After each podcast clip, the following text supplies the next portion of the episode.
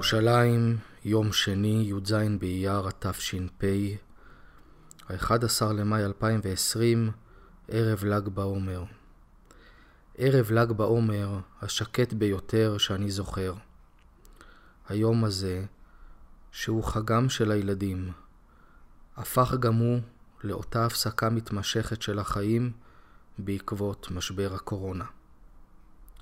בתור ילד, היה זה החג האהוב ביותר שידענו. אהוב ביותר על הילדים.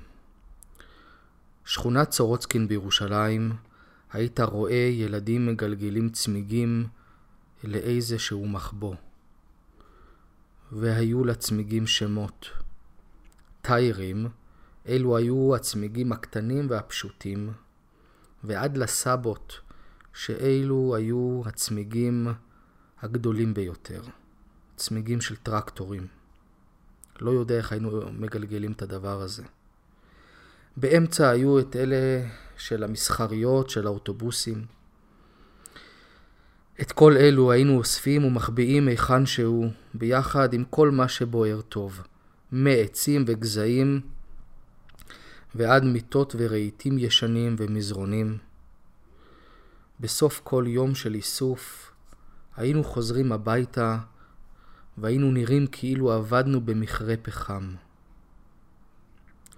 בגדים שחורים משחור, פנים ושחרות מצמיגים משומשים ואדומות ממאמץ היום. הידיים דומות לפנים, אבל בתוספת קוצים מהעצים שאספנו מכל הרהיטים. מה אגיד לכם? לא שמנו לב ללכלוך, לפציעות, למאמץ. היינו כולנו דרוכים לקראת הלילה ההוא, שכולם ביחד עושים מדורה אחת, מדורה אחת ענקית מול בניין 21. הייתה מדורה אחת לכל השכונה, מדורה שכמוה לא תראה כיום. אז לא הייתה מודעות לאיכות הסביבה ולעשן הרעיל של הצמיגים. היה את ההמן, הומון, שתלוי למעלה, והיה אש וחום שקשה לתאר. אה, כמו בניין של עשר קומות שבוער. ככה זה היה נראה לנו, אולי זה היה באמת. הניגון של בר יוחאי, אותו ניגון כמו של היום, אבל המנגינה של השנה היא מנגינה של בידוד מרצון. בידוד שאם ירצה שם יביא אותנו בשנה הבאה בזמן הזה, להיות עם ההורים והסבים שלנו ביחד, בריאים ושלמים. ונספר לנכדים שלנו שבשנה אחת, בשנת תש"פ, לא היו מדורות.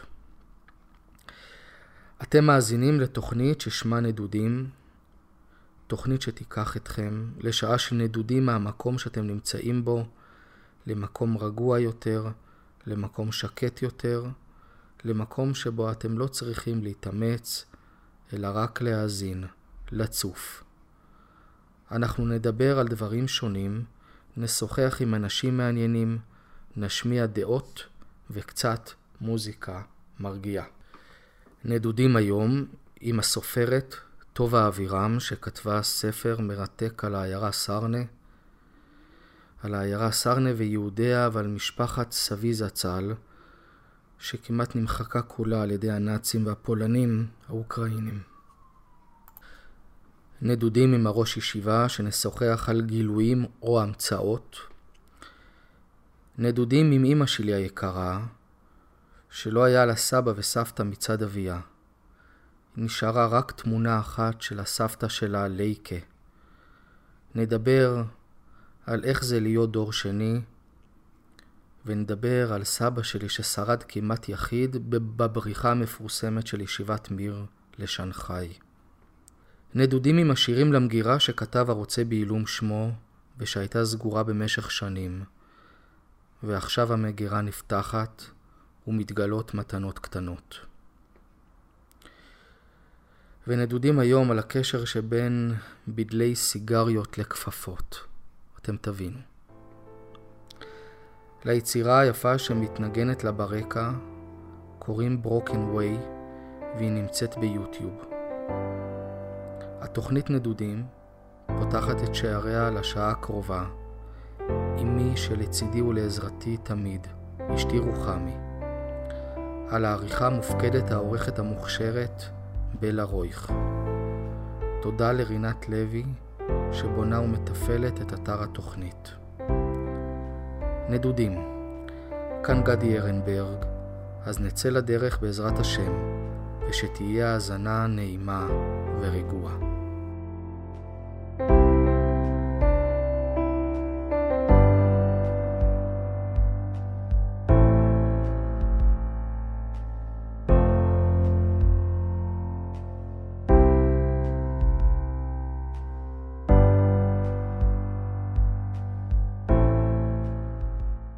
שלום לסופרת טובה אבירם, מחברת הספר צרות קטנות.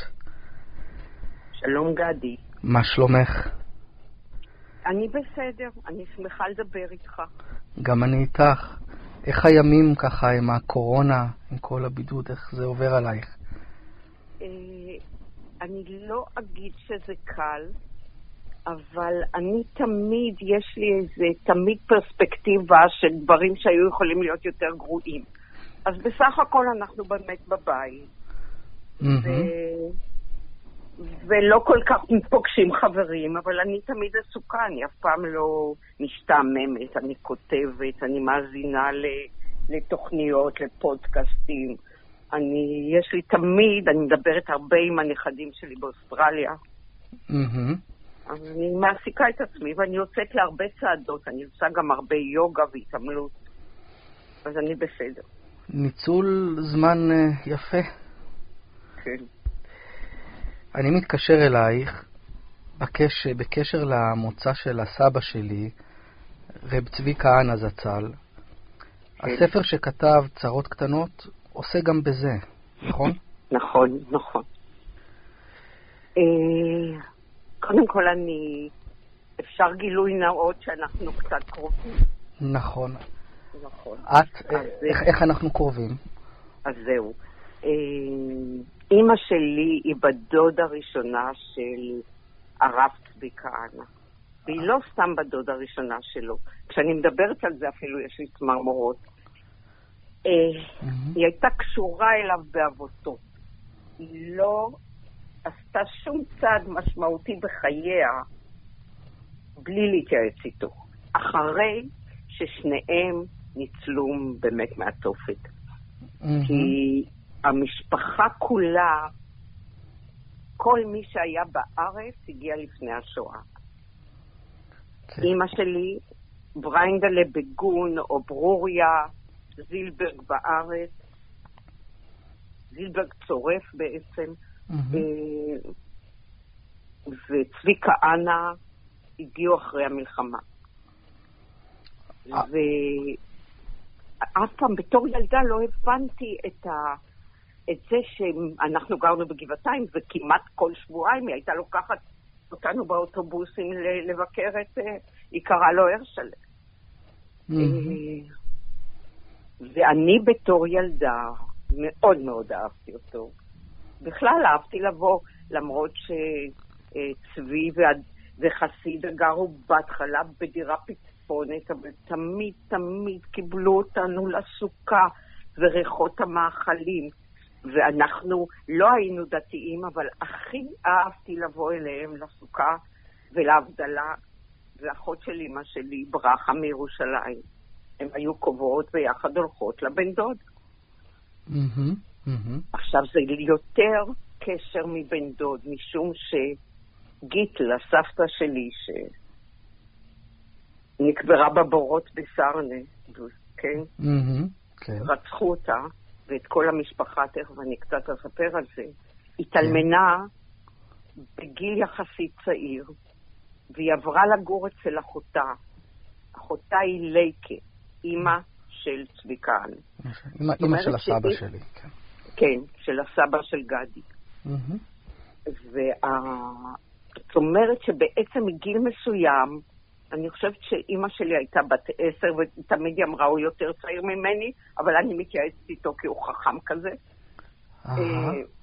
ואני חושבת שמגיל עשר או אחת עשרה, בעצם גיטלה, סבתא שלי, עברה עם הילדים לגור אצל לייקה, אחותה, כי אחרי שבעלה נפטר מטיפוס, אה, בעצם לא יכלה להתפרנס, אז היא עבדה בחנות של אחותה.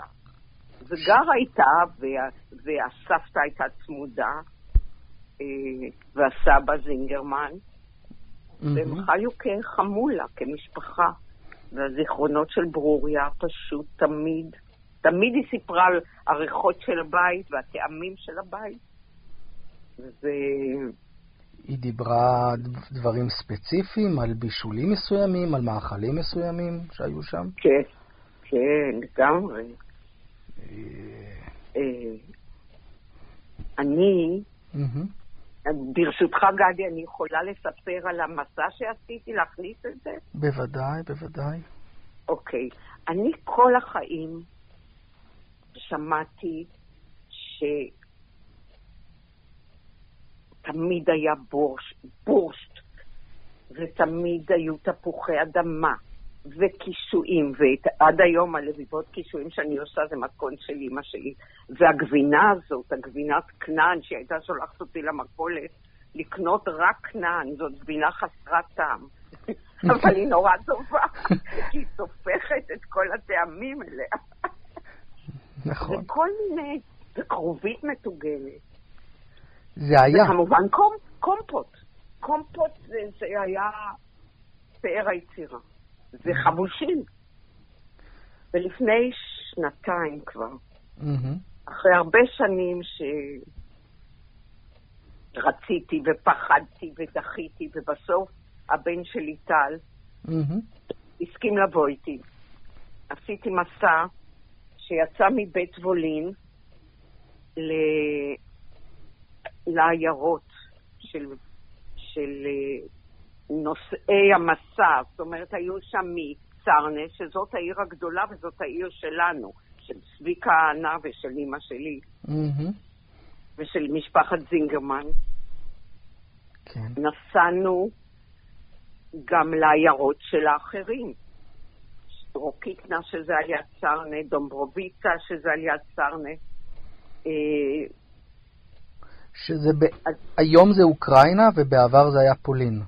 נכון, נכון, נכון. היום זה אוקראינה, ובעבר זה היה פולין, ובעצם המזל של אימא שלי ושל הרב צבי כהנא, שב-39, זה, זה אירוני להגיד שזה המזל, אבל פתאום יצא לאור הסכם ריבנטרופ-מולוטוב, שהגרמנים לא נכנסו לאזור הזה, אלא הסובייטים, שזה היה לא פשוט, אבל לא ברמה של הנאציזם.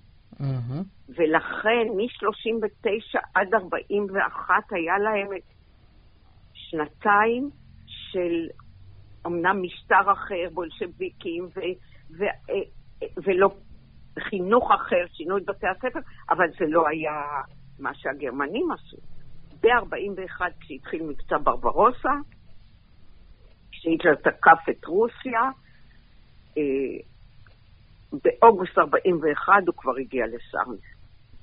אבל אני אחזור לסיפורי החיים, אחר כך נדבר עליו. Mm-hmm, mm-hmm. אז כן. הריחות האלה והמאכלים שגם היו תמיד בבית של, של צבי כהנא, כן. אה, ושל חסידה אשתו, שמאוד אהבתי. Mm-hmm.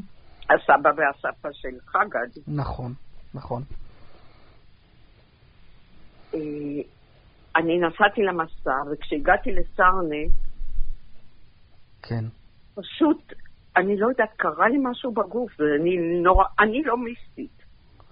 אני אמרתי לטל, אנחנו עכשיו, וגם מדריך הקבוצה שהוא מכיר אותי, אני באה ליורצייט של בית וולין בגבעתיים, והוא בכלל לא מכיר אותי. Mm-hmm. אמרתי לו, תשמע, יש לי פה קטע שאימא שלי כתבה, שהיא חזרה אחרי המלחמה, אחרי שהיא ברחה לרוסיה, והיא הולכת ברחובות האלה, ואני אגיד לך את המסלול. וזה היה מדהים, כי הלכנו במסלול שהיא אמרה. הברייטגס, אחר כך רחוב סדובה, אחר כך רחוב נטורוביצ'ה, איפה שעמד הבית של סבתא נחמה זינגרמן וסבא אשר משושר הם קראו לו, בשושר זינגרמן, ולייקה וגיטל וכל המשפחה. איזה, עוד פעם, איזה רחוב זה, איזה, איך קוראים לרחוב ברחוב עצמו? נטורוביצ'ה. נטורוביצ'ה. עד היום. הוא עד היום. עד היום. עד היום רחוב נטורוביצ'ה. עכשיו, נשארו כמה בתים, וכנראה שהבית של הסבתא לא נשאר. Mm-hmm. אבל האזור, אתה רואה את הבתים שהיו, לא הרבה. כי, כי הסובייטים בנו הרבה שיכונים, וזה השתנה, והרי הפציצו את סרנה. Mm. אבל נשארו, ונכנסנו לבתים, וראינו את החצרות, ואני קושרת את זה עם המאכלים. בכל חצר הכי קטנה, או הבינונית, או היותר גדולה, יש ככה, עץ תפוחים, קישואים, אה, ערוגות כרובית, אה, עץ חבושים. אה, כי אימא שלי תמיד אמרה, היו שולחים אותי לקטוף והיינו, זאת אומרת, הם חיו חיים, בעצם היום יש איזה טרנד של ניו אייג' ולאכול מהאדמה, זה מה שהם עשו. כן, גידלו, ממש. גידלו את האוכל שלהם. גידלו את האוכל. גידלו את האוכל, ובטח את הגבינה. וכשהיינו במלון, בסרנה יש מלון, בארוחת הערב הגישו את הגבינה הזו. הגבינה שדומה בעצם לגבינת כנען, או שזה... כן, כן, כן, בדיוק אותו דבר. וטל, שהוא לא, אף פעם לא אכל את זה, הוא אמר לי, מה זה, אני כל כך נהניתי, וכל הדור היותר של הדור הראשון של הניצולים, פשוט התענג על, ה, על המאכלים האלה. זה היה כל כך מוזר. והלבן, הם עושים גם כפיר, לבן שפעם בקיבוצים היו מגישים. Mm-hmm. קיצור, מה שאני הרגשתי, שאני סוגרת איזה מעגל. אני ראיתי, אני גם, אני גם כותבת, ואני גם, מאז שאני קטנה, עם דמיון מאוד מפותח, ראיתי אותה מול העיניים. ראיתי את הרוחות, היא כותבת ככה. אני הלכתי, אה, נזכרתי איך הייתי ביום שישי הולכת לבית הכנסת כדי להיות עם הסבא, שהוא לא יכעס עליי. Mm-hmm. וראינו את בית הכנסת לא קיים, אבל המקום שהוא היה קיים, ויש שם הריסות. פשוט לא בנו שם. עד עכשיו. עד עכשיו. עכשיו, הייתה איתי בדודה שלנו, גם שלך גדי, מתור יותר רחוק, mm-hmm. ברכה לאונטרגר, שאימא שלה הייתה טייסת בצבא האדום, זה גם סיפור, mm-hmm. שהיא ארכיטקטית, והיא הביאה מפות. אז היא לקחה אותי, אמרה, טוב, אבל בואי אני אראה לך את המסלול. איך היא הייתה הולכת מהבית, נניח שהבית הוא... לא ראינו את הבית, אבל על יד הבתים שראינו, היא הייתה הולכת לבית הכנסת, אחר כך היא הייתה הולכת לקן השומר הצעיר, שהיה שני רחובות משם, mm-hmm. שברכה לסימנה איפה הוא היה, ולפעמים הם היו הולכים גם לקולנוע, והקולנוע עוד קיים, הקינו. עדיין קיים. קיים. מדהים. אה, היה לי מסע, אני גם כתבתי באחד הפוסטים, אני הייתי שם אימא, ראיתי בדיוק, לא בדיוק כמובן, אבל בעיני רוחי, רוחי מאיפה באת. כי אימא שלי, ואני חושבת שגם צבי, כי נחמה אמרה לי, מאוד מאוד אהבה את העיירה הזאת. זה לא כל כך עיירה, זה די עיר. כן. הם, הם מאוד אהבו, והם דיברו באיך הם היו הולכים לנהר, וליערות, ו... ותנועות הנוער, ובתי הכנסת, והיה שם רוב היהודי שוקק חיים. ו... היהודים עצמם היה שם הרוב, נקרא לזה חרדים או משכילים, איך שהחרדים קראו לחילונים יותר, משכילים? אז, אז ככה, סרני היא מיקרו-קוסמוס של התחלת היציאה למשכילים, להשכלה, mm-hmm. והציונות, והבונד, והחרדים. והיה שם, לדעתי, אני קראתי בספר על סרנה, שהיה כ-30 אחוז אורתודוקסים, חרדים, שחיו בשלום עם כל הפלגים, האח- בכלל.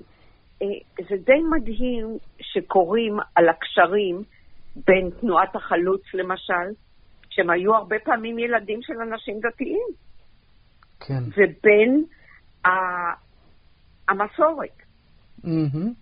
זאת אומרת, הם, הם הלכו לפעולות שלהם, והם, והם ידעו שהם יעלו לארץ. והאחות של אימא שלי, שהיא אה, ממקימי גבעת השלושה, קיבוץ גבעת השלושה, דודה מינגלה שלנו, כן. היא, גם צבי כהנא היה בא הרבה לבקר את הדודים בגבעת השלושה. הוא הביא איתו את, ה, את ההכלה, הכלה של כולם. אני... אפילו שהוא מבית חרדי מאוד.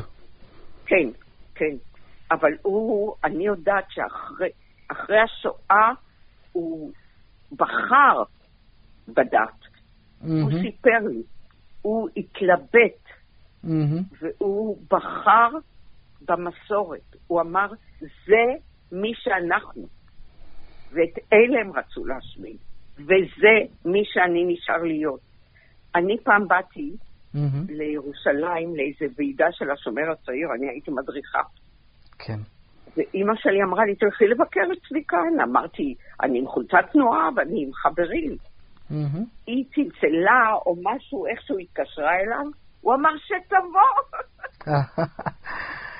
כן. וישבנו ודנו במה מה זה יהדות. אם זה רק לאום, אם זה רק דת, אם זה שילוב, מה זה... צי- פשוט החברים שלי מהתנועה, הם אמרו לי, מי זה הדוד הדתי הזה? אדם, אדם יוצא דופן, באמת יוצא דופן. משהו מיוחד. כן. כן, כן, כן, אני שומע. אז הסיפור הוא. שגם ישנו בספר צרות קטנות, הוא כזה. זה הסיפור שלפעמים אני עד היום מתעוררת, כי אני חיה מאוד את ה... אני גם הייתי מאוד קשורה לאמא שלי. ומהיום שהיא הלכה, אני חושבת, גדי, אתה גם מרגיש, כשמתבגרים פתאום רוצים לדעת מאיפה באנו. וזה לא לפני המון זמן. נכון. זאת אימא שלי. נכון. היא, היא, היא דיברה שפה אחרת, היא באה ממקום אחר. ולפני שהיא נפטרה, היא כל הזמן אמרה, למה, למה לא הוצאתי אותם? אז הסיפור הוא כזה. מהמם. באוגוסט 41 מהמם. הם פלשו לרוסיה. והגרמנים, זה נקרא מבצע ברברוסה, והתחילו פשוט לחרוש את העיירות האלה. סיפורי זוועה קשים. ואימא שלי, שהייתה בסרנה, כי היא, הקבוצה שלה עלתה כבר לארץ, אבל היא הייתה פעילה בשומר הצעיר והיא נשארה להדריך. מהמם. והיא נתפסה במלחמה ב-39 בפולין. היא הייתה אדם, פעם בא איזה חבר מאמריקה ואמר, כל מי שהיה ליד אימא שלך ניצל. בגלל? ניצל.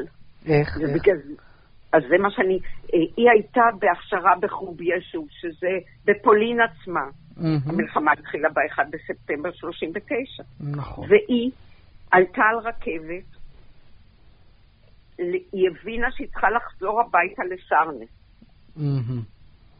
עם חברים שלה מהשומר הצעיר, מההדרכה, וזה החבר שלה שבא מאמריקה סיפר, כן. באיזשהו שלב היא הבינה שהרכבת הזאת הולכת לעבור דרך טריטוריה כבושה כבר, ושיעלו או הגסטאפו או האס-אס או אה, לבדוק. כן. והיא אמרה לחברים שלה, דוד שכניוק קראו לו, היה מורה, עכשיו קופצים מהרכבת. והם אמרו, את השתגעת? היא אמרה, אני קופצת. והוא קפץ איתה, ועוד אחד. כל האחרים אה, לקחו אותם, אה, ל- אז אסרו, לקחו לדכאו, לכל מיני מקומות. אה, זה התחלת, התחלת ה...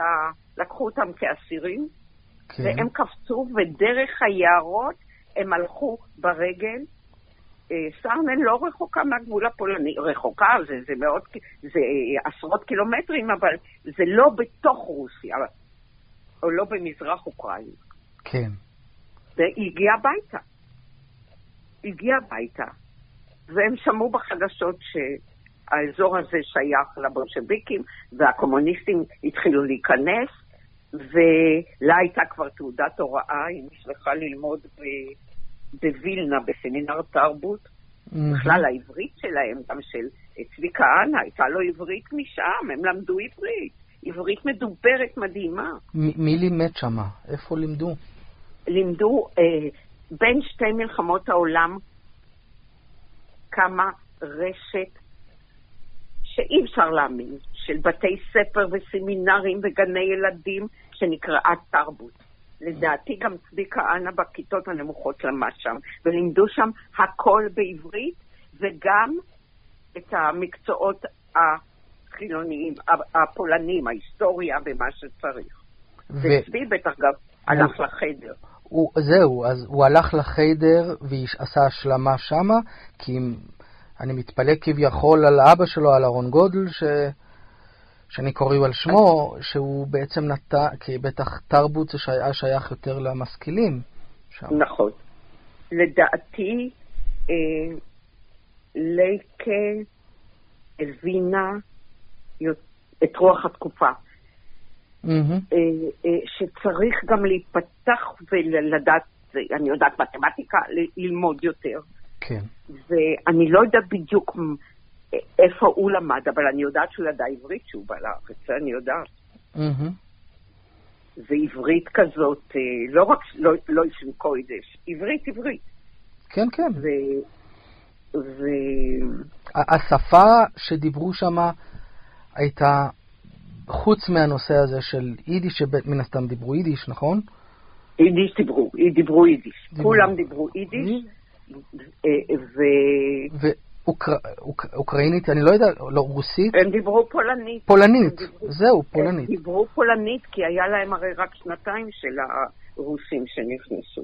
Mm-hmm. אז, אז היא חזרה הביתה, ומיד, אה, כולם הכירו את היא הייתה, היא הייתה טיפוס, ומיד נתנו לה עבודה, ויש תמונה שלה עם ילדים, בגן ילדים ובכיתות, ופגשתי פה אישה שלמדה אצלה. והיא חייתה בסדר יחסית. באותה תקופה צבי היה ב, בישיבת מיר. כן. כבר שלחו אותו, הוא היה כבר ישיב בבוכר, שלחו אותו ללמוד. כן. היא, הסיפור הוא, הוא כל כך מדהים, כי ב-41, כשהתחיל מבצע ברברוסה, מנהל בית הספר שהיה בסתר יהודי, הוא היה קומוניסט, של אימא שלי שהיא לימדה, אמר לה, את חייבת לברוח. הוא נתן לה סוס ועגלה, שהיה מצרך הכי יקר בעולם. כן. היא באה הביתה לבית של, של הסבתא של אה, נחמה, של אימא שלך, הסבתא הגדולה שלך. Mm-hmm. ו- ואימא שלך הייתה שם, סבתא שלי. Mm-hmm. ואמרה, אנחנו חייבים לברוח. גיטלה, אימא שלה, סבתא שלי, mm-hmm. עם עוד ילדה קטנה שהייתה לה, אה, הכי צעירה, לפני שבעלה נפטר, אה, התכוננו לברוח איתה. כן. והסיפור הוא, לייקה, אי אפשר היה לדעת מה קורה, אומרת, את בדיוק כמו הרשלה, כמו הבן שלי. הוא גם היה פה, הוא גם רצה להוציא אותנו. מה כבר הגרמנים יעשו שהבולשביקים לא עשו? אתה מבין? מי, מי אמר את זה? אמר את זה... האחות הגדולה. האחות הגדולה אמרה את זה. הסבתא, כן, מה הגרמנים כבר יעשו? כן, כן, כן. כן. יש לי אפילו ציטטה בספר ביידיש, weil die Bolschewik, die, die Nazi machen, אז זה בולשביקים עוד ניט gemacht, משהו כזה. כן. והם זכרו ו- שבמלחמת העולם הראשונה הגרמנים לא היו כאלה נוראים, זה מה ש... הם היו ג'נטלמנים. כן. הם נחשבו לג'נטלמנים, לעומת הרוסים. והם לא, גם צריך להבין, אין, אין טלוויזיה, אין עיתונות שמגיעה, לא יודעים עוד מה קרה, רק מתחילה אה, ההשמדה. אה, אני מצד אחד, כל מי שהתחיל להבין מה קורה, כמו ברוריה או כמו צבי כהנא, בעיניי הם פשוט... יש פה איזה יד, לא יודעת, מין גאונות, או יד הגורל, או יד האלוהים, מה שאתם רוצים אפשר לקרוא לזה. אבל ברוריה וצבי הבינו שחייבים לברוח, והם ברחו. והם כן. ברחו והם ניצלו. ואנחנו פה יושבים ומדברים, גדי, אתה, ו, אתה ואני, כי הם ברחו. כן, ברוך הוא, נכון. והם עברו דברים קשים. אימא שלי עברה רעב, והיא פגשה את אבא שלי בדרך ל- לטשקנט, בדרך לסיביר, וקפא לה תינוק, ודברים איומים. אבל הם לא היו במחנות, היא תמיד אמרה, אני הייתי אדם חופשי, רעבתי, וצבי הגיע דרך ישיבת מיר, דרך שנגחאי, דרך שנגחאי, נכון. כן. תראי ו- טובה, אני רוצה... אנחנו לקחנו קצה של קצה של מה שהיה, ואני רוצה להמשיך לדבר איתך בתוכנית הבאה, וגם בתוכנית שאחרי זה. אה, ברצון, באהבה. כן. אז אנחנו נעצור פה, ואנחנו כמובן נמשיך הלאה. אה, בעזרת השם, אני פעם בכמה שבועות מוציא את זה, אז אנחנו נדבר. טוב. בסדר גמור. טובה תודה אבירם, רבה. תודה, תודה רבה לך, נעמת לנו מאוד. תודה וכל טוב. תודה, תודה רבה.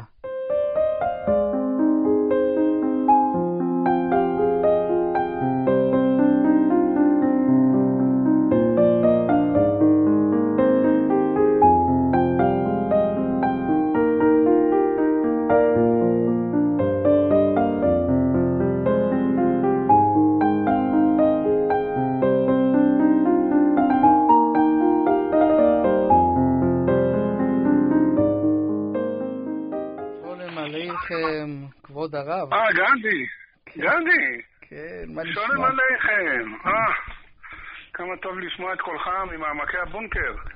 לגמרי, לגמרי. לגמרי מבונקר. אנחנו כולה, אתה לא מוציא את האף? אה, כולנו בבונקר בתקופה הזאת. אה, מוציאים מדי פעם שחייבים, אבל אה, אבל עם מסכה, כן? עם מסכה, כשצריך כפפות, אני יודע. כן. כן, זה שתי, שתי, שתי מטר? שתי מטר? שתי מטר, אה, תראה, באזור שאני גר גם זה נראה לי הולך עם ארבע מטר ויותר. מה אתה אומר? טוב, כן. אצלנו זה הלוואי שתי. אבל בסדר, ברוך השם. לא, לא, שומרים מאוד, הרחוב פשוט ריק. כן, אה? כן, כן, הרחובות ריק, אבל אתה שומע שהבתים בלי עין הרע מלאים, עמוסים, וסייעתא דשמיא מחזיקים מעמד, אני לא רואה ילדים עפים מהחלונות, ברוך השם. איך, איך, תשמע, איך יכולים, איך יכולים, זה, זה כמו סיר לחץ בית. שום שיר לחץ, מה, חוגגים ביחד, רוקדים. כן? פה ושם עולה קצת אה, מכות, מה קרה? אני, אני שומע, אתה יודע, את כל הדרכות שכל הזמן הרבנים אומרים, שמעתי את רבי גר- רבי גרשון אדלשטיין, ו, ואת האדמו"ר מקרלין שמעתי, הוא דיבר ביידיש, שמעת אותו? או ש... כן, זה- כן, כן, כן. כן, ו... כן, זה- זה- זאת הזדמנות פשוט, כשנמצאים הרבה שעות עם הילדים, ואם אתה לא מתוח ולא עצבני, יש לך הזדמנות שאין לך אותה פעם. נכון. הם כולם אומרים, הם כולם אומרים להיזהר בנושא. להיזהר בנושא. ברור, להיזהר, לא להכביד, לא להשניא, כן, כן. בלי ספק. בלי ספק. אז אה, מה, מה עובר לך בראש, בראש בימים האלו? אה, כאילו על מה נדבר היום? כן. אה, הבנתי. אה, לא יודע אם דברים שדווקא קשורים, אתה רוצה דווקא דברים קשורים לימים האלה? אה, אני מוכן לשמוע כל דבר, כל אה, מילה זהב. כן, אני. כן. אני אגיד לך מה, בואו נדבר, נפטפט קצת, אולי בסוף זה יהיה קשור, אני לא יודע, כל אחד יקשר על אחריותו, אז אה, בסדר, אבל נדבר גם סתם, מותר ככה קצת אה, לעסוק גם בעניינים כלליים. כן, נכון. הייתי מדבר היום על הנושא של הידע האנושי. מעניין אותך דבר כזה? מאוד, מאוד. אתה חושב שיעניין יעניין את המאזינים שלנו? בטוח. אני שומע. פידבקים. כן. בואו בואו ננסה. חשבתי ככה, הידע האנושי בתקופה שלנו הוא הרי אדיר. הכמויות של הידע הן עצומות. כן. והשאלה היא, אם זה לא יוצר תחושה, אנשים מתהלכים בתחושה כאילו יודעים הכל, מבינים הכל, ו- ומה שאני לא יודע, ומה שאני לא מבין, אז כאילו, זה, זה לא קיים. כי אני הרי יודע הכל, אני יודע כל כך הרבה. אני יודע בנושא הזה, אני יודע בנושא ההוא. כן. אה, אני לא מדבר על אנשים שגולשים ויודעים קצת מכל דבר ונדמה להם שהם יודעים. לא, אני מדבר גם על מדענים, על אנשים שבאמת מתעמקים בנושא מסוים והם חוקרים אותו היטב, והתחושה היא שכאילו אני יודע, יודע הכל. כן. ומה לעשות שזה מזכיר לי רמב"ן בדיוק בפרשת השבוע, פרשת החמות. רמב"ן לועג ליבוני. כן. מי זה היבוני? אומרים שזה אריסטו. כן. אני, אני מצטט כמה מילים ממנו, פתחתי לי פה. ליווני אשר הכחיש כל דבר זולתי המורגש לו. מה שאני לא קולט באחד מחמשת החושים שלי, מוכחש, לא קיים. יש לי חושים, יש לי שכל, מה שאני לא אה, מרגיש בחושים או קולט בשכל שלי, פשוט לא קיים. כן. כן. ככה, והרמב"ן לועג לו. והגיס דעתו, אני הייתי חוזר אחר כך בהמשך לביטוי הזה, מה, לנתח את המילים, מה זה הגיס דעתו. והגיס דעתו לחשוב הוא ותלמידיו הרשעים, פה הוא כבר נותן עוד תואר, כי כל עניין שלא השיג אליו הוא בסברתו, איננו אמת. מהמם. זאת אומרת, יש לי חמישה חושים ויש לי שכל. מה שאני לא מרגיש בחושים או מבין בשכל, פשוט לא קיים. כן. זו הייתה הגישה של אריסטו, האסכולה של חכמי יוון, שאני אמור להרגיש את מה, ש, את מה שיש, ואם אני לא מרגיש, סימן שאין. כן. זה מגוחך, כן? אם נעמיד את הידע שהאנושות אז השיגה בתקופה של אריסטו לפני למעלה מאלפיים שנה, כן? מהמם. למה שידוע היום, מה שהמדע יודע היום, ואז כן. לא חלמו עליו. כן. אז, אז, אז אם אז האנושות התהלכה בכזו אה, תחושה של כל יודע, כן? מהמם. אז, אז מה, מה, מה, למה נס- נתפלא היום, כשהידע הוא באמת כל כך אדיר, אז, אז, אז למה שאנחנו נתפלא על המדענים של היום, שהם הולכים כמו יודעי כל? כן. כן. אה, אני רוצה להתמקד על, על דוגמאות קטנות אחדות. מהמם. תראה, אני... כשאתה אמרת לה- להשוות את זה למה שקורה היום, האמת שכשאני מסתכל על מה שהם ידעו אז, אה, גם לתקופתנו, אה, אם היה בן אדם היה צריך לא לקרוא את זה בגוגל, זה גם היה הרבה להגיע לזה, איך שהם הגיעו לכל מיני דברים. בלי ספק. כן. אנחנו בפירוש מסירים את הכובע בפני ההישגים המדעיים של אז ושל היום, שבעצם ההישגים של היום בהרבה נשענים על ההקדמות שהשיגו אז. כן, כן. לא, לא, אין פה זלזול בחוכמה האנושית שהשיגה את זה. יש פה לעג ברמב"ן ל- ליהירות הזו של הבן אדם שאומר, אז אם אני לא הבנתי, אם אני לא השגתי את זה בשכל שלי, אז זה פשוט לא קיים. לא קיים. כי מה שאני לא מבין, אז אה, אם אני לא מבין, אני. בואו ניקח שתי- שתיים, שלוש דוגמאות קטנטנות. גילו לפני כמה עשרות שנים את ה-DNA, כן? כן. הישג אדיר לכל הדעות. בוא, אבל זה גילוי, זאת לא המצאה. לא המציאו את ה-DNA. זה תמיד היה, תמיד היה. זה כן. תמיד היה. מ- מיום שהשם ברא את האדם הראשון היה DNA. ופשוט המדע גילה את זה עכשיו, לפני כמה עשרות שנים. אז זה גילוי, זו לא המצאה. כן. עכשיו, מחשב זאת כבר כן המצאה, נכון? אה, כן, זאת אומרת, המכשיר עצמו, כן, כן, אתה אומר כן, אבל אתה מסתייג, אז בוא תכף ננתח למה הסתייגת. אבל בוא נלך, נתחיל מהסוף. בן אדם המציא את המחשב, ואדם עומד על יד הפלא העצום הזה, והוא צועק בהתפעלות, מה רבו מעשיך האדם? כי, כי, כי אני, אני המצאתי את זה הרי. כן. אבל אם נתבונן, בעצם נראה שגם המחשב הוא יותר גילוי מאשר המצאה. החומרים, או המרכיבים של החומרים החדשים כביכול שהשתמשו בהם.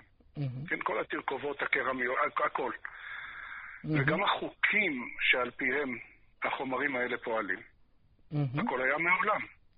היה מששת ימי בראשית. מה הממציאים כן עשו? הם קירבו, חיברו, שילבו, mm-hmm. וביחד רתמו את הכוחות שהיו כבר קיימים בטבע, והם הגיעו הלום עד שיש מחשב. כן. החשמל, כן? Mm-hmm. הכוח הזה שנקרא חשמל. הכוח הזה היה גלום בבריאה מששת ימי בראשית. כן. מה לעשות שהאנושות, אה, סליחה, לא יודע, מפגרת? לא יודע מה. האנושות גילתה אותו רק כעבור למעלה מחמשת אלפים שנה. Mm-hmm. לא גילו את, את הכוח האדיר הזה. נכון. אנשים אה, אה, סחבו מסעות וקדחו חורים בסלעים בכוח אנושי, או בעלי חיים, אבל לא, לא, לא ידעו שכפסע ביניהם לבין כוח אדיר כזה, הכוח של החשמל. כן. כן, המנוע של שריפה פנימי, הכל, כל הדברים האלה הם בעצם יותר גילויים מאשר המצאות. פשוט, לפעמים, אנחנו יודעים שחלק מההמצאות באו באופן מקרי, כידוע, כן? אבל בואו, בוא ניקח דוגמה אחת אחרונה. אנחנו מברכים במוצאי שבת מורה מאורי האש. וזה למה? למה רק במוצאי שבת? למה לא במוצאי חג? למה לא במוצאי uh, כיפור? רק בזמנים מיוחדים, בכיפור כן בעצם. כי במוצאי שבת, אדם הראשון גילה את האש. Mm-hmm. כתוב שהוא הקיש שתי אבנים, יש גרסה שני רעפים, זה בזה, mm-hmm. ויצא ניצוץ של אש. נו. האדם הראשון אה, טפח לעצמו על השכם? זאת הייתה בעצם ההמצאה האנושית הראשונה, כן. חוץ מחטא עץ הדעת. זאת המצאה של הנחש. כן. אבל, אבל הגילוי של האש זו התגלית האנושית הראשונה. אז הוא הרגיש ממציא, אדם הראשון, הוא טפח לעצמו על השכם. לא כתוב את זה. אני לא חושב. כן. אני, אני גם לא חושב, אני חושב כן. שהוא אמר, וואי, כזו חוכמה הייתה תמונה באבנים ואני לא ידעתי. Mm-hmm. עכשיו גיליתי אותה. כן. הרמב"ן מתבטא על אריסטו בביטוי כזה, הגיס דעתו. מה זה הגיס דעתו? מה המשמעות של זה? אני חושב, יופי, בדיוק. אני חושב שיש פסיעה גסה. מה זה פסיעה גסה? בשבת לא פוסעים פסיעה גסה. פסיעה גסה זו פסיעה גדולה. Mm-hmm. בהמה גסה זו בהמה גדולה. כן. הגיס דעתו זה שהוא מרגיש שהדעת שלי היא גדולה. הוא מגדיל את הדעת שלו יותר ממה שהיא באמת. Mm-hmm. סוג של גסות רוח. גסות רוח אנחנו יודעים שזו גאווה, כן? Mm-hmm. אדם שמגיס דעתו זה שהוא מגדיל את הדעת שלו יותר ממה שהיא באמת. כן. הוא מנפח את עצמו. כן. המצחיק, הפרדוקס הוא, גם מה שאז, בזמן אריסטו, כן, לפני למעלה מאלפיים שנה, חוכמת יוון האדירה, בזמנם הרבה דברים לא הרגישו אותם בחושים. Mm-hmm. היום אנחנו כן מרגישים אותם בחושים. על כן. ידי כל מיני עזרים טכנולוגיים, כן? אוקיי.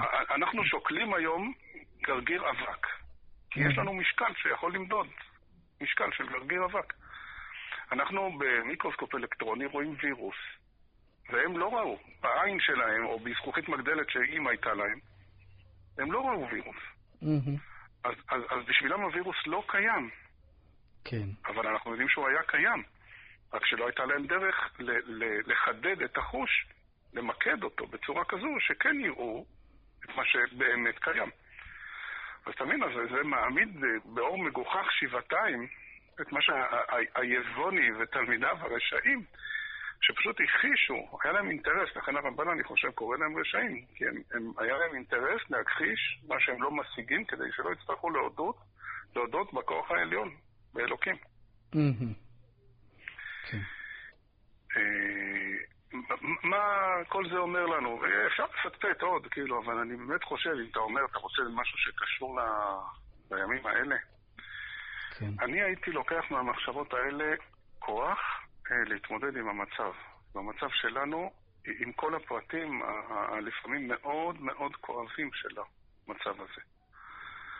אה, ואהבת את השם אלוקיך בכל לבבך ובכל נפשך.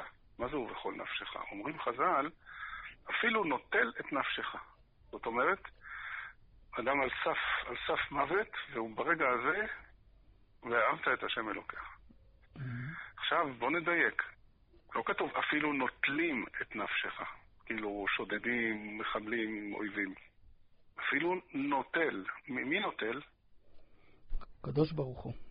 קדוש ברוך הוא, הוא בעצמו. זאת אומרת, אדם עומד, עומד מולו מחבל עם סכין, והאדם מכיר שיש למחבל הזה משלח.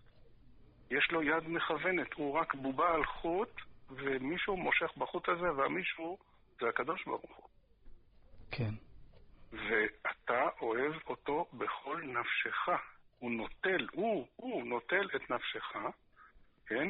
רחמנא ליצלן, אדם בשואה שהנאצי אה, חובט את הפעות שלו בסלע, כן? Mm-hmm. לפני שיוחז וניפץ את עוללייך אל הסלע.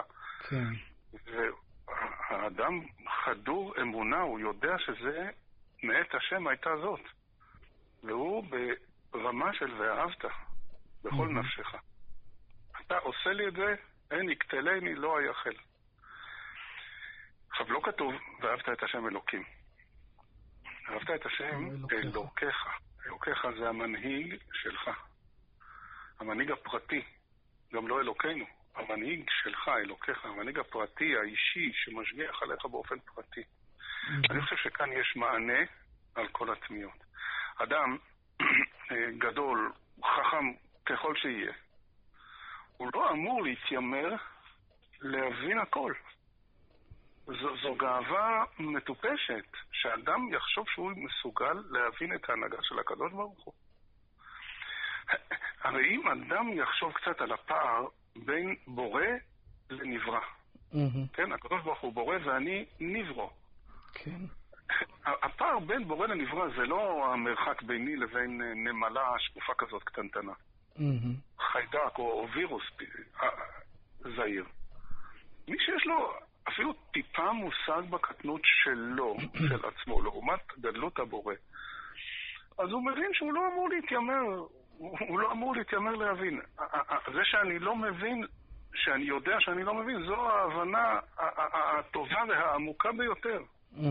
וההתיימרות להבין זה סתם גאווה מטופשת. יוהרה בלי שום היגיון. איך, איך הלשון של הרמב"ם בהלכות יסודי התורה? יודע שהוא בראייה קטנה, שפלה ואפלה, אדם על עצמו, שהוא מתבונן בגדלות השם. Mm-hmm. הוא יודע שהוא בראייה קטנה, שפלה ואפלה, עומדת בדעת מעוטה. כן, זאת אומרת, אני יודע, מתיימר... אני יודע שאני לא יודע. בדיוק, וזה שיא הידיעה, כתוב.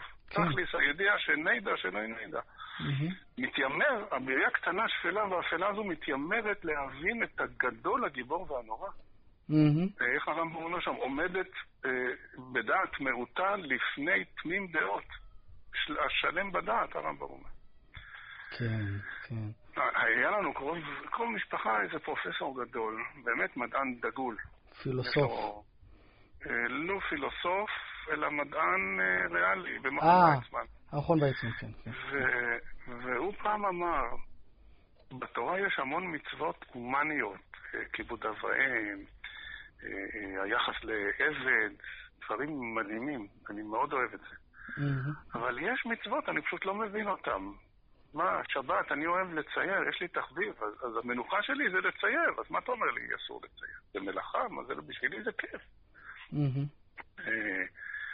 שעטנז. בקיצור, הוא תפס את המצוות, את החוקים. ואני זוכר שהייתי נער כששמעתי אותו מדבר כך. זה מאוד אה, הכאיב לי, אבל אני גדלתי קצת, אני מבין מאיפה זה בא. זו, זו גאווה. עם כל. האי-נעימות לומר, זו גאווה. אם אני לא מבין, אז פשוט זה לא קיים. כאילו אם הוא במיקרוסקופ האלקטרוני שלו יגיע לזה, שכשלובשים צמר ופשתים זה יוצר איזה קרינה אה, שלילית, לא טוב, אה, אז בסדר. אה, אז אני מבין. אבל אם אני לא מבין, אז זה לא קיים, אז מה הבעיה לאכול בשר בחלב? אתה מבין, עצם המבט הזה שאני אמור להבין את הבורא שלי, זו, זו מחשבה פשוט מופרכת, מטופשת. היה לנו שכן, אתה בטח זוכר אותו, יהודי זקן, תלמיד חכם, תלמיד של רב אורחבר בקמניצות, רבי יהושע גרוג'יצקי, אתה זוכר אותו? בוודאי, בקומה קרקע כן, ראשונה. קומה ראשונה, כן, כן, בקרקע. והוא היה יהודי, גם תלמיד חכם, גם איש עסיסי ככה עם חוש הומור. הוא אמר לי פעם, היה, ב, היה מוצאי שבת, הייתה לוויה של אשתו, וכל המשפחה הלכה לבית הקברות, כבר היה זקן מופלג ונשאר בבית, ואני נשארתי איתו את כמה, את השעה, שעתיים האלה. והוא אומר לי משפט מדהים, זה היה לפני שנים, אבל זה משפט שאני לא שוכח אותו. כן. הוא אומר, הנהגת הבריאה עמוקה בלי שיעור, כאילו לאין ארוך, מהעמקות של הבריאה בעצמה. אתה אוחז? אני מנסה להבין. אנחנו יודעים שהבריאה היא מאוד מאוד עמוקה. מה שיש בגרגיר חול, מה שיש בחתיכת קרש, כן? האטומים וכל מה שהולך שם. העומק הוא אדיר, כן? כן. וההנהגה של הבריאה, לנהל את הבריאה, החוכמה היא בעומק הרבה יותר גדול לאין ארוך מהחוכמה שיש, שגלומה בבריאה בעצמה. אני חושב שאחרי התובנה הזו, אם בן אדם כאילו מעכל אותה, מפנים אותה, יותר קל להתמודד עם התקופה הזו. לא, לא מובן לנו איך זה שהספסלים בבתי הכנסת, בבתי המדרש, מעלים אבק. תחשוב על זה, גדי. בית הכנסת פה אצלנו קרוב, כמעט מול הבית. כן. לא דרכתי שם כבר אה, כשישה שבועות. והבית כנסת נעול, קצת אחרי זה. כן. מלא אבק, ספסלים מעלים אבק, זה איום ונורא. לעמוד בחלון בליל יום טוב של פסח, כן? ליל הסדר. לראות ששלושת בתי הכנסת ברחוב חשוכים. כל ליל שבת, ליל יום טוב, הם מהירים בנברשות, והציבור, ההמולה, פתאום שעה, דממה. איך אפשר לעכל את זה? תחשוב על הסטנדרים בישיבות. אנחנו בעזרת השם, הלוואי בקרוב נבוא, הסטנדרים מלאים אבק. תחשוב על זה שהסטנדרים הקדושים, האהובים שלנו, הכיסאות הקטנטנים של הפעוטות שלומדים א' בחיידר, הכל עם אבק. וזה שכבות שהולכות ומצטברות.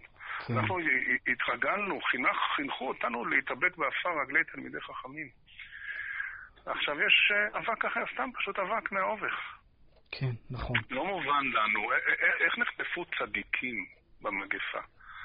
מרביצי תורה, אומרים שבחוץ לארץ בארצות הברית זה אה, דיכאון פשוט. כן. אנשי חסד בהיקפים עצומים, הרב הבר, כן? נכון. שמעת על הרב הבר? מה? הוא למד כמה שנים תחתיי בישיבה, אתה יודע? היה בחור באמת מאוד אה, לבבי, אנושי כזה, מאיר פנים, כבר אז, בתור כן. נער, בן 16-17. כן. וכששמעתי שהוא חולה, אמרתי, הייתכן, הבן אדם הזה שתרם כל כך הרבה חיים לעולם, ורחמונא ליצלן, אה, שמעתי את הרב אזרחי מדבר ברדיו, בקול חי, על, על, על להתיר, לקרוא את השמיים, הוא אמר. הוא ממש בכה, הרב אזרחי. זה לא מובן לנו. כל mm-hmm. הדברים האלה לא... אבל, אבל אנחנו לא אמורים להבין. זה לא, זה לא הסוגיה שלנו. כן. איך כתוב שם? בהדי כבשי דרחמוני לא, לא מולוך. דברים. שהשם כבש, שהשם הסתיר, מה אתה... אתה יודע מה? אה, תשמח שיש לך זכות להבין את מה שהשם חנן אותך שאתה יכול להבין. הוא לא רק חנן, הוא ציווה אותך לנסות להבין. הוא אמר לך, תלמד את התורה שלי ותבין אותה. זכות עצומה, בוא, בוא נתאמץ על זה. אתה, אתה, אתה, אתה רוצה להבין את מה שהשם הסתיר? עמוק מים. פעם, כן, שמעתי פעם אה, אחותי, אחותי. נודה לך ונספר תהילתך על מה? על חיינו המסורים בידיך. אז, אז אנחנו אומרים תודה לקדוש ברוך הוא שהוא מנהל לנו את החיים שלנו והוא לא מסר לנו לנהל אותם. Mm-hmm. אתה מבין? כן. אוי ואבוי אם היו נותנים לי לנהל את החיים שלי, איך אני הייתי נראה, לאן הייתי מגיע. חיינו המסורים בידיך. זה הכי טוב. אני נזכר כעת, יש, יש וורט נורא יפה של הקוצקר, ממש מתאים, מתאים לדברים. כן. כתוב על הקטורת, עכשיו זה נורא פופולרי, פתאום הקטורת, כן, אומרים שזה טוב נגד מגפות. יש מקור לזה, חז"ל. כן. אה, בתורה, כן. אה, אה, למה הם מערבים בדבש? כתוב שאם היו מערבים קורטוב של דבש, קצת דבש בקטורת, הריח היה מדהים, אין אדם יכול לעמוד בפני ריחה. ולמה הם מערבים בדבש? מפני שהתורה אמרה, ככל שאור וכל דבש לא תקטירו ממנו איש אל השם. כן. נו, אבל למה? אתה אמרת לי שאם היו מערבים קורטוב של דבש, אז זה היה אדיר, זה היה משביח את הקטורת. נו, אז למה לא? אתה אומר לי, התורה אמרה לא. אבל למה לא? כי כתוב. אומר הקוסקר, כן. זאת התשובה הטובה ביותר. למה לא? כי התורה אמרה שלא. תו לא מידי. התורה אמרה לא, ודי, וזהו, ככה. אתה אמור להבין? מה פתאום אתה לא אמור להבין? מי אתה בכלל שאתה תבין? תעשה מה שאומרים לך. אז צריך לשמוח ולנצל את ההזדמנות להבין ולהתעמק ולחקור בתורה שהקדוש ברוך הוא נתן לנו את הזכות להעמיק ולהבין, והוא דורש, מצפה מאיתנו שננסה להבין. Mm-hmm. אבל בהנהגה שלו את הבריאה, לפשפש בפנקסים של הקדוש ברוך הוא, אנחנו צריכים לחפש בהתנהגות שלנו איפה הקדוש ברוך הוא נוהג איתנו מידה כנגד מידה וכן הלאה, אבל אה, אה, לחפש להבין את הדברים שהקדוש ברוך הוא הסתיר. כשיאיר אור חדש על ציון, אז אנחנו יתגלו לנו כל הסודות אולי, אם נזכה ונבין דברים שעכשיו מטרידים אותנו. אבל אנחנו צריכים לסמוך על מי שחיינו המסורים בידיך, שהכל מתנהל בחוט השערה. זאת אומרת בעצם... מה? אני מבין מזה שבעצם לימודי פילוסופיה הם מיותרים. לא, קטונתי גדי מלהגיד כן. לך אה, דברים כאלה. יש מספיק אנשים גדולים שיגידו. אני אומר, הרמב"ן מגחך על היבוני ותלמידו וראשונים. Mm-hmm. זה מה שמעניין אותנו באמת, לעסוק בתורה שהשם רוצה שנעסוק בה, במחשבת היהדות, במוסר של, ש, שהנחילו לנו, ו, וזה ממלא כבר את ה, כל העולם שלנו, מספק את יצר הסקרנות, הכל יש בתורה, ו, ולא לחקור בדברים באמת במופלא ממך, איך הקדוש ברוך הוא מנהל את העולם. אל תתיימר להבין, זה לא, זה לא התחום שלך, זו לא הסוגיה שלך. אה, יש לך את המשבצת שלך ושם תצטיין. זה מה שמצפים מאיתנו. גדי, אני רואה שבסוף כן הגענו לקורונה. זהו, זה מה שעובר לי בראש עכשיו. אני מצטער שבסוף, אבל לא נורא, לא נורא, בסוף בכל זאת אנחנו חיים בתוך הבונקר הזה, בתוך הקפסולה הזו, כמו שהיום אומרים. כן. אז אה, זה הגיע, זה צף. כן. יופי, מה חוץ כן. מזה, גדי? ברוך השם, ברוך השם. חוץ מזה, הכל טוב. משתדלים לנצל את הזמן בצורה הזאת. אה, יופי, יופי, להפיק את החיובים מכל מצב נתון. כן, כן. יופי, הלוואי שנזכה. גדי, זי גזונט, אה, תתקשר לי, תן קרובות, זה נעים לשמוע אותך. אותך עוד יותר. אה, יישר כוח, יישר כוח, תודה. תיזהר שלא תשכנע אותי. תודה רבה, כבוד הרב. תודה רבה.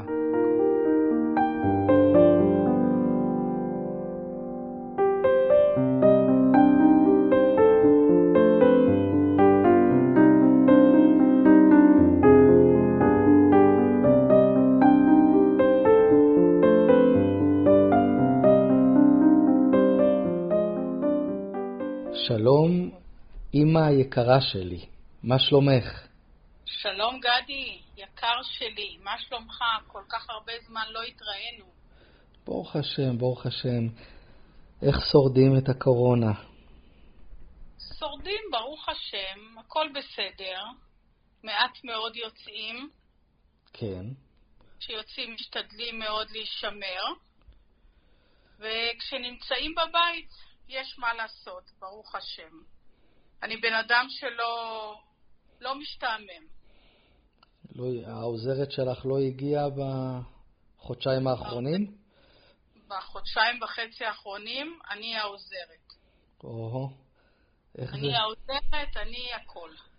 איך זה לחזור בגיל כזה, להתחיל לנקות את הבית? זה לא פשוט.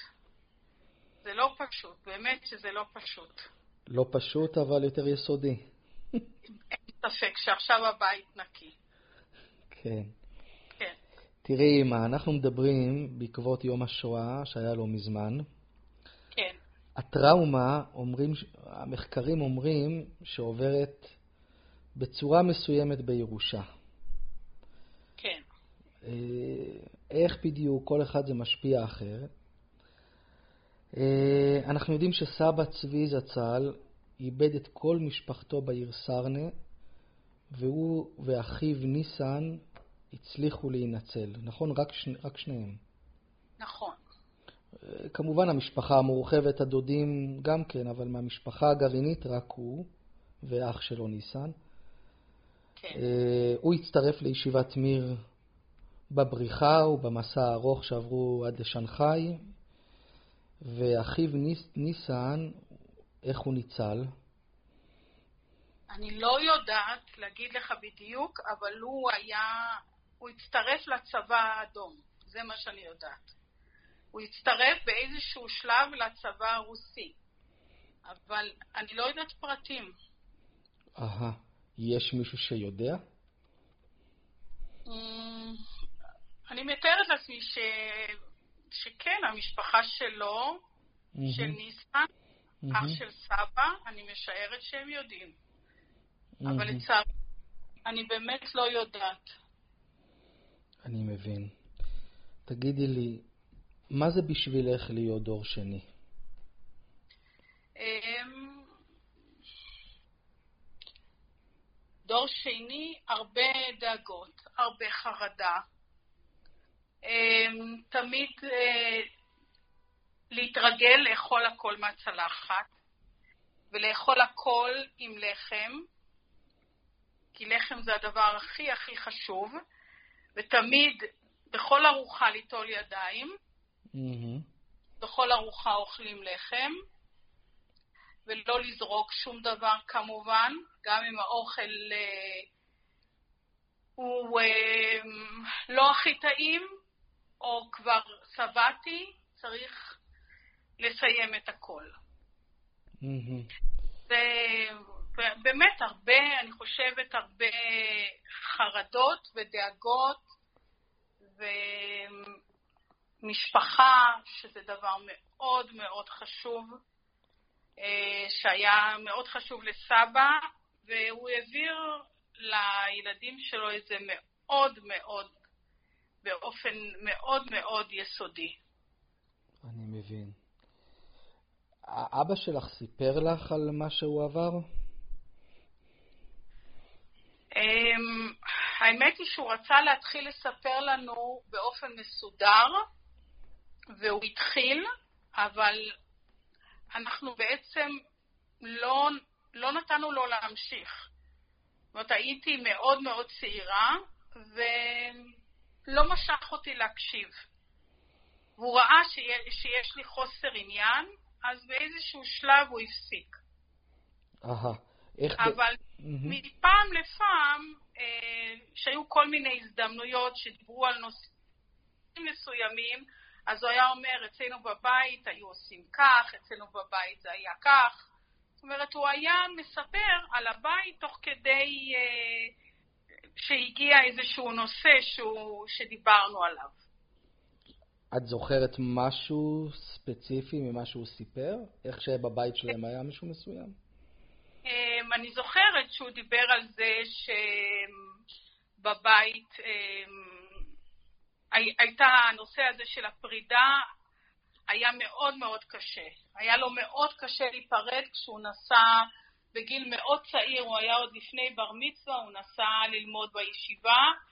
ב- בסטולין אני חושבת, והיה לו, הפרידה הייתה לו מאוד קשה, והוא היה תמיד מתאר את, ה...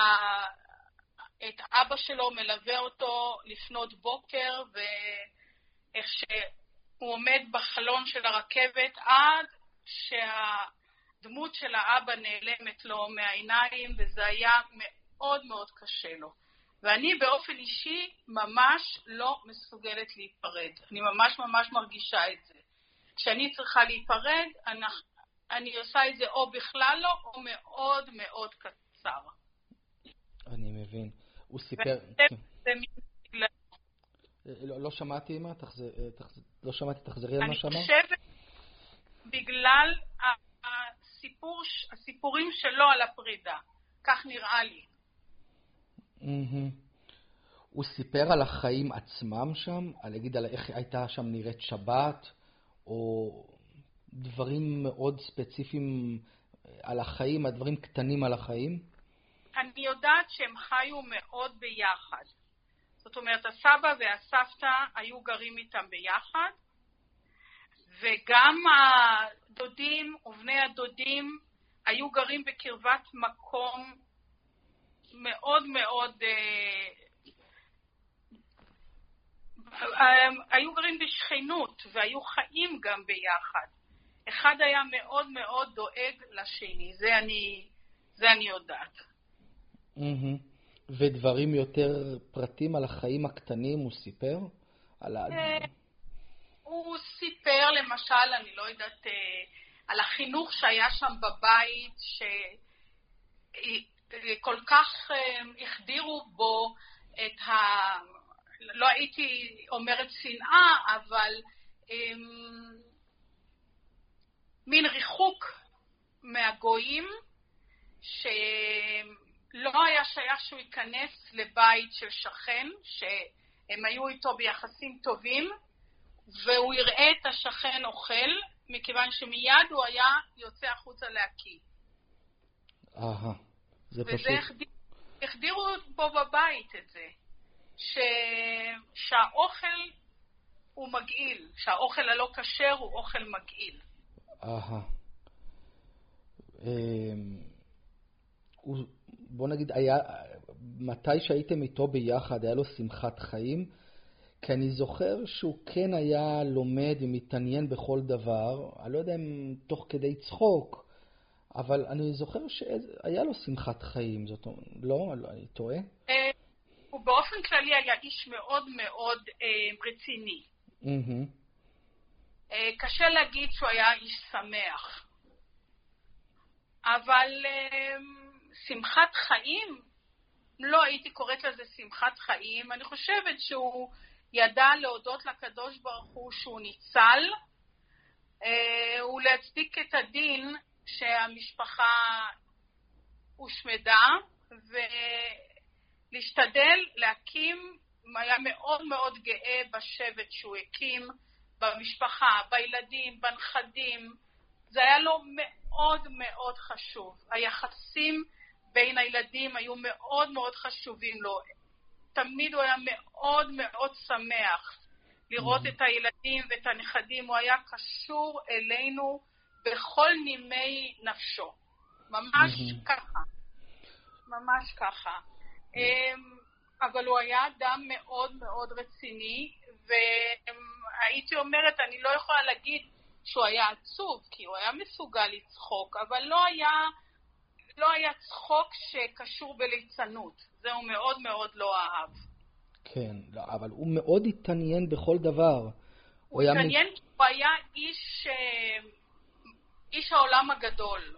זאת אומרת, הוא, הוא, הוא למד כל הזמן, אבל לא רק למד אה, מה שנקרא בלימודי הקודש, אלא היה מבין באומנות, והוא היה מבין בכל מיני דברים שקשורים בתרבות, אה, זה היה מסקרן אותו. כשהוא היה אצלנו בווינה, אז הוא הלך לראות מוזיאונים, זה היה מאוד מאוד חשוב לו לראות איך היו חיים פעם, היה מאוד מאוד מתעמק בציורים, בדמויות. אה, הוא היה איש שמבין בהרבה מאוד דברים, לא מצטמצם ממש אה, בארבע אמות שלו. אמרת קודם שהוא הצדיק את הדין, הוא דיבר על זה? כן. הוא אמר בנושא הזה משהו? הוא אמר, הייתה לו דעה מאוד מאוד מוצקה על הנושא הזה של השואה. כן. הוא טען שלכאורה הגרמנים לא אשמים, אלא הקדוש ברוך הוא מעניש את, אה, את העם שלו.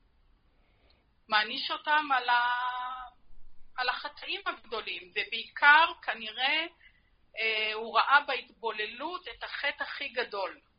וכידוע, באותה תקופה שם ברוסיה, אז היא פתחה התנועה הזאת שנקראת תרבות, והכל היה קשור לתנועת ההשכלה, והייתה הידרדרות מאוד גדולה. אני מבינה שגם במשפחה שלו הידרדרות מבחינה דתית, והוא כאב את זה, והוא סבר שלכן באה השואה. כן, אבל אה, מה שנקרא, גם לפי דעתו, הרי המשפחה שלו כן כולם היו אה, דתיים ושמרו מצוות. אה, במשפחה המורחבת זה לא היה, אבל במשפחה הפרטית, והיא כן, והיא כן, כן לא נספתה. גם צדיקים וילדים ואנשים שלא טעמו טעם חטא, גם הם הושמדו. נכון. כשמידת הדין פועלת, אז היא לא מבחינה. איך זה השפיע, האם השפיע בכלל על הקשר אה, עם אימא שלך? אמ, אני לא יודעת אם זה השפיע. אני חושבת שהם לא, אלה שנולדו בארץ, בגלל שלא היו אמצעי תקשורת באותם ימים, הם שמעו את הנושא הזה רק מרחוק, והם לא ידעו את גודל האסון, את גודל הטרגדיה. כשהוא mm-hmm. הגיע לארץ, לא ידעו בדיוק. היה רדיו, אבל גם הידיעות הגיעו בזמן מאוד מאוחר, אחרי שהדברים קרו. ואז אני חושבת שהיה קשה לאנשים להבין מה עבר על הדור הזה. Mm-hmm. אני זוכרת שהמשפחה של אימא שלי לא מספיק הבינה אותו. Mm-hmm. Mm-hmm. זה השפיע גם על האווירה בבית? אמ, האווירה בבית הייתה תמיד מאוד רצינית. היה מאוד חשוב החינוך, הייתה, היה חשוב איך מתנהגים, הכבוד לכל אדם, לא לפגוע בבין אדם לחברו, אה, חינוך מאוד מאוד קפדני, מאוד מאוד קפדני היה בבית. אבל הוא בעצמו היה בן אדם מאוד מאוד משפחתי, מאוד מסור, מאוד נאמן, מאוד דואג לכל דבר.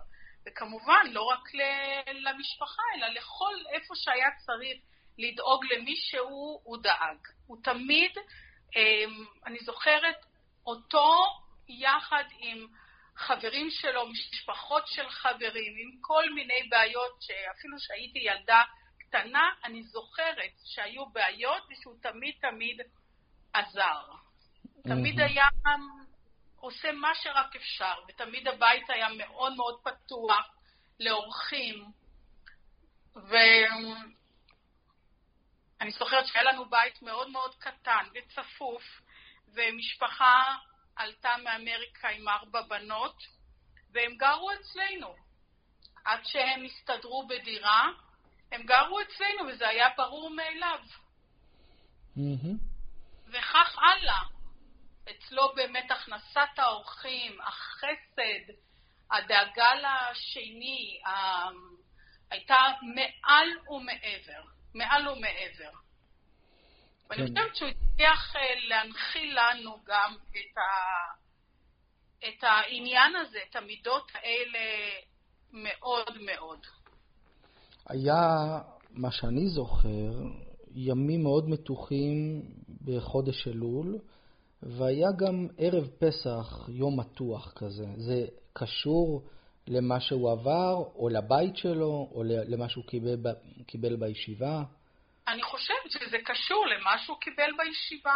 הלוא זו הייתה ישיבה עם, אה, שלמדו הרבה מאוד מוסר.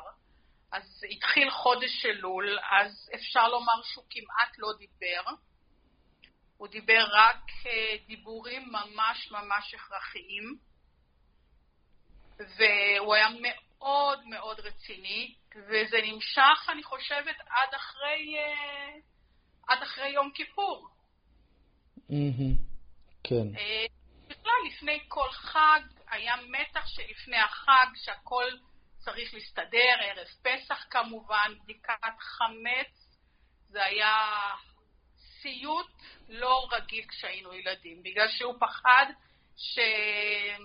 שאנחנו מכניסים חמץ, אז הוא פירק את הסליחות ואת הכרים ואת הארונות, והוא ממש הוציא הכל, הכל, הכל. זה היה מבצע לא רגיל בערב פסח, בדיקת חמץ.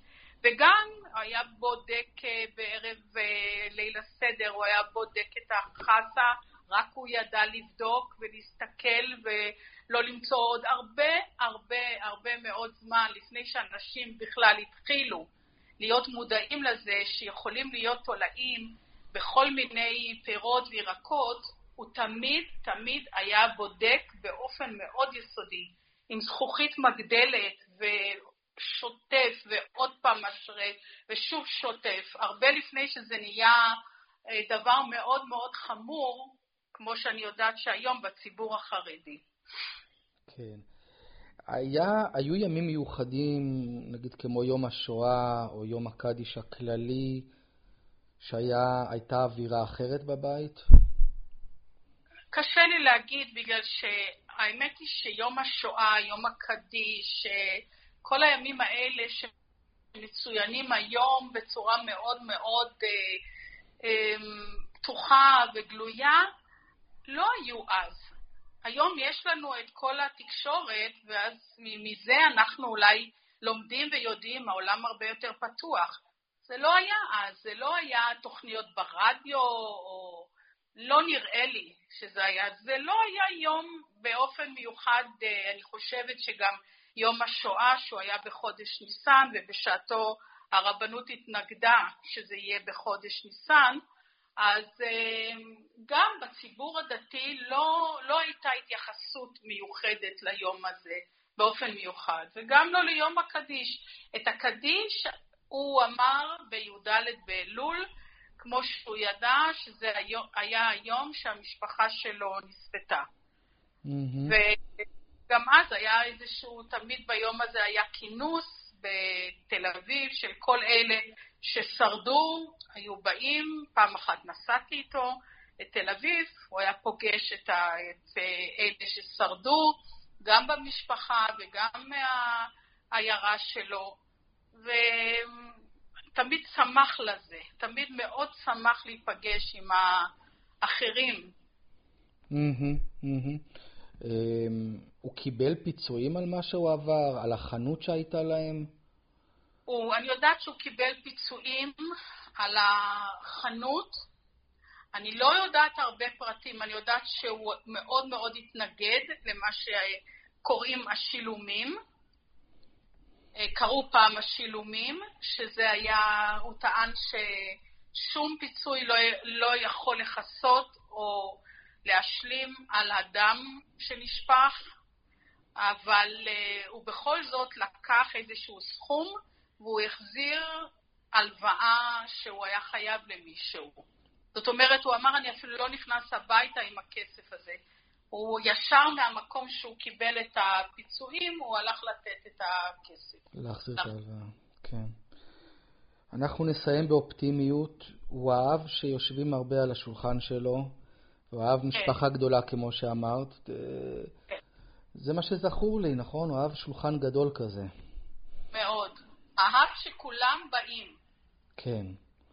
אהב שכולם באים ושלא ילכו הביתה. הוא רצה שתמיד ימשיכו ויישארו וישבו וידברו וילמדו. הוא למד הרבה מאוד עם הילדים ועם הנכדים.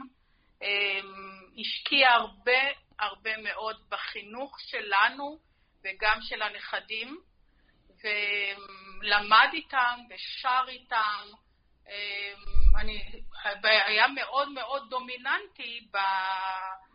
לא רק בחיים של הילדים, אלא גם כמובן בחיים של הנכדים וגם בחיים של התלמידים, כן? כן. הוא היה אב רוחני של התלמידים שלו. נכון, נכון. אמא, תשמרו, כן. תשמרו על עצמכם ושהשם ישמור עליכם. אמן. תודה רבה על המילים המרתקות. ונהיה בקשר. נהיה בקשר. קדי להתראות. להתראות. תודה רבה.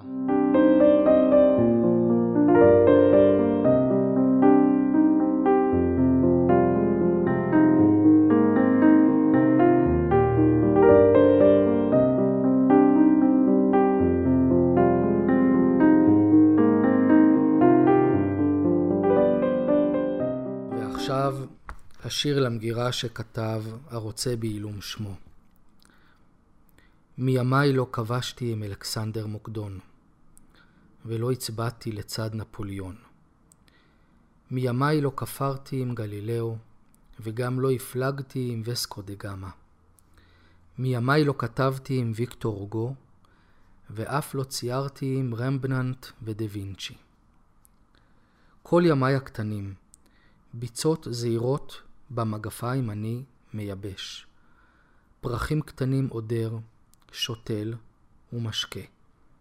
מפזם שירי ארס.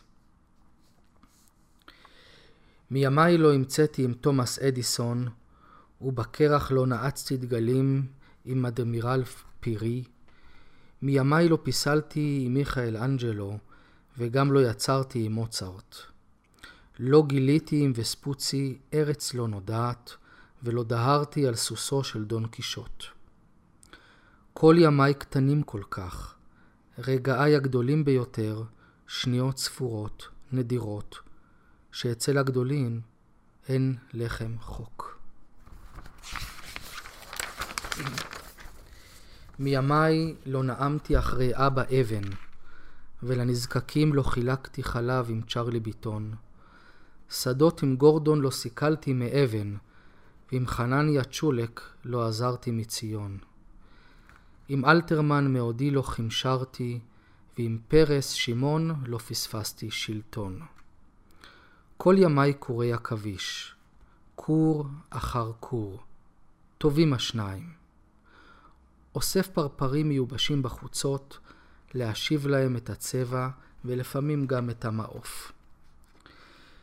מימיי עם אריסטוטולוס לא הגיתי דעות, ובמגבת עם ארכימדס לא רצתי בחוצות. למול רולנדינו לא הבקעתי שערים, ואווארד אותי לא יתרה בתארים. המונים לקולי לא נאספו לכיכרות. בקיצור, סוף סוף הבנתם, מימיי לא הלכתי בגדולות. אלוהינו, אלוהיקי אבויסנו, תהל תן לרצוי סרצוך, שיסנו ורחו בדיצוך, אוהב דוגון וסירוש ביפריצוך. koi mei im ir bo chef tzoch betal. Tal tzavei shono toi vo u me u teres. Pri horets le goin u le i kasvo u seres simo ביודך התרס בטל. טל נויפי עלי ארץ ברוחו, ממגד שומעים סבנו ורוחו, ליוהיר מטובו בוי חשיכו. כנו אחריך משוחו בטל. טל יעשי צופורים, תאים במועדיך מובחורים, חנונך חלץ ממסגרים. זמרו נעים וקול נורים וטל. טל וסוי ומלא יסומנו, החויס תחדש יומנו, דויד כירככו המד שמנו, גן רובס אימנו בטל, טל בואי סבור אורך מוזוין, ומשמננו על יהירו זוין, איומו אשר יישא תוך ono to feik lo rotzo in vetal. שואתו השם אלוהיכנו, משיב הרוח ומוירד הטול, לברוכו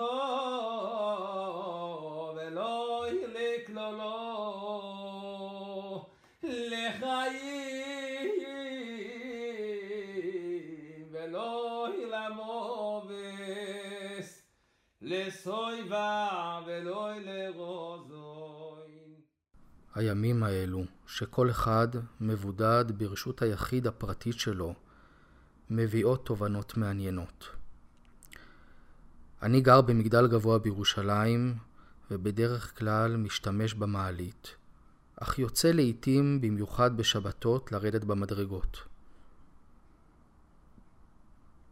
באופן קבוע יש בדלי סיגריות רבים על הרצפה, בפתח של חדר המדרגות של קומה מסוימת. כלומר, יש מי שמעדיף לעשן בחדר המדרגות, ולא במרפסת הפרטית שלו, ואת הבדלים הוא משאיר לאחרים לנקות אחריו. אתמול ירדתי במדרגות, וממש באותה קומה ובאותו מקום נעלמו בדלי הסיגריות, ובמקומם היו מונחים אחר כבוד זוגות רבות של כפפות שחורות. מסתבר, כנראה שאותו אדם, אם אפשר לכנות אותו כך, הפסיק לעשן מפחד הקורונה, אבל העדיף להשאיר את טביעת ידו בכל פעם כשהלך לזרוק את האשפה בפיר שנמצא שם. אני לא בטוח שאנשים כמוהו ראויים לבוא בקהל. מי שרוצה חברה ורוצה להתערם על ידי החברה, צריך לתרום לחברה, ובוודאי לא להזיק לה. ובעניין הזה כבר אמרה הגמרא, תנו רבנן, לא יסכל אדם מרשותו לרשות הרבים. מעשה באדם אחד, שהיה מסכל מרשותו לרשות הרבים, ומצאו חסיד אחד. אמר לו, החסיד, ריקה, מפני מה אתה מסכל מרשות שאינה שלך לרשות שלך? לגלג עליו המשליך. לימים נצרך למכור שדהו, והיה מהלך באותה רשות הרבים, ונכשל באותם אבנים. אמר, יפה אמר לי אותו חסיד, מפני מה אתה מסכל מרשות שאינה שלך לרשות שלך. זהו, אות התוכנית מתנגן לו ברקע, ואנחנו מגיעים לסיומה של התוכנית. וזה הזמן להודות שוב לאשתי רוחמי שסייעה לי, לעורכת התוכנית בלה רויך, שוב תודה לרינת לוי, שבונה ומתפעלת את אתר התוכנית. תודה למרואיינים שמילאו בתוכן מעניין את התוכנית. אתם מוזמנים לתקן, להעיר הערות בעין והערות באלף, לבקש קרדיט אם שכחתי, וכל דבר שאתם חושבים שדורש תיקון. אם מישהו מביניכם חושב שיכול לספר משהו מעניין לתוכנית, ניתן לכתוב לי באתר התוכנית נדודים, ששם ניתן לשמוע את כל התוכניות בנוסף ליוטיוב. איתכם הייתי גדי ארנברג, שלום ולהתראות בעוד, בעוד זמן קצר, בבריאות ובשורות טובות, אם ירצה שם, שוב.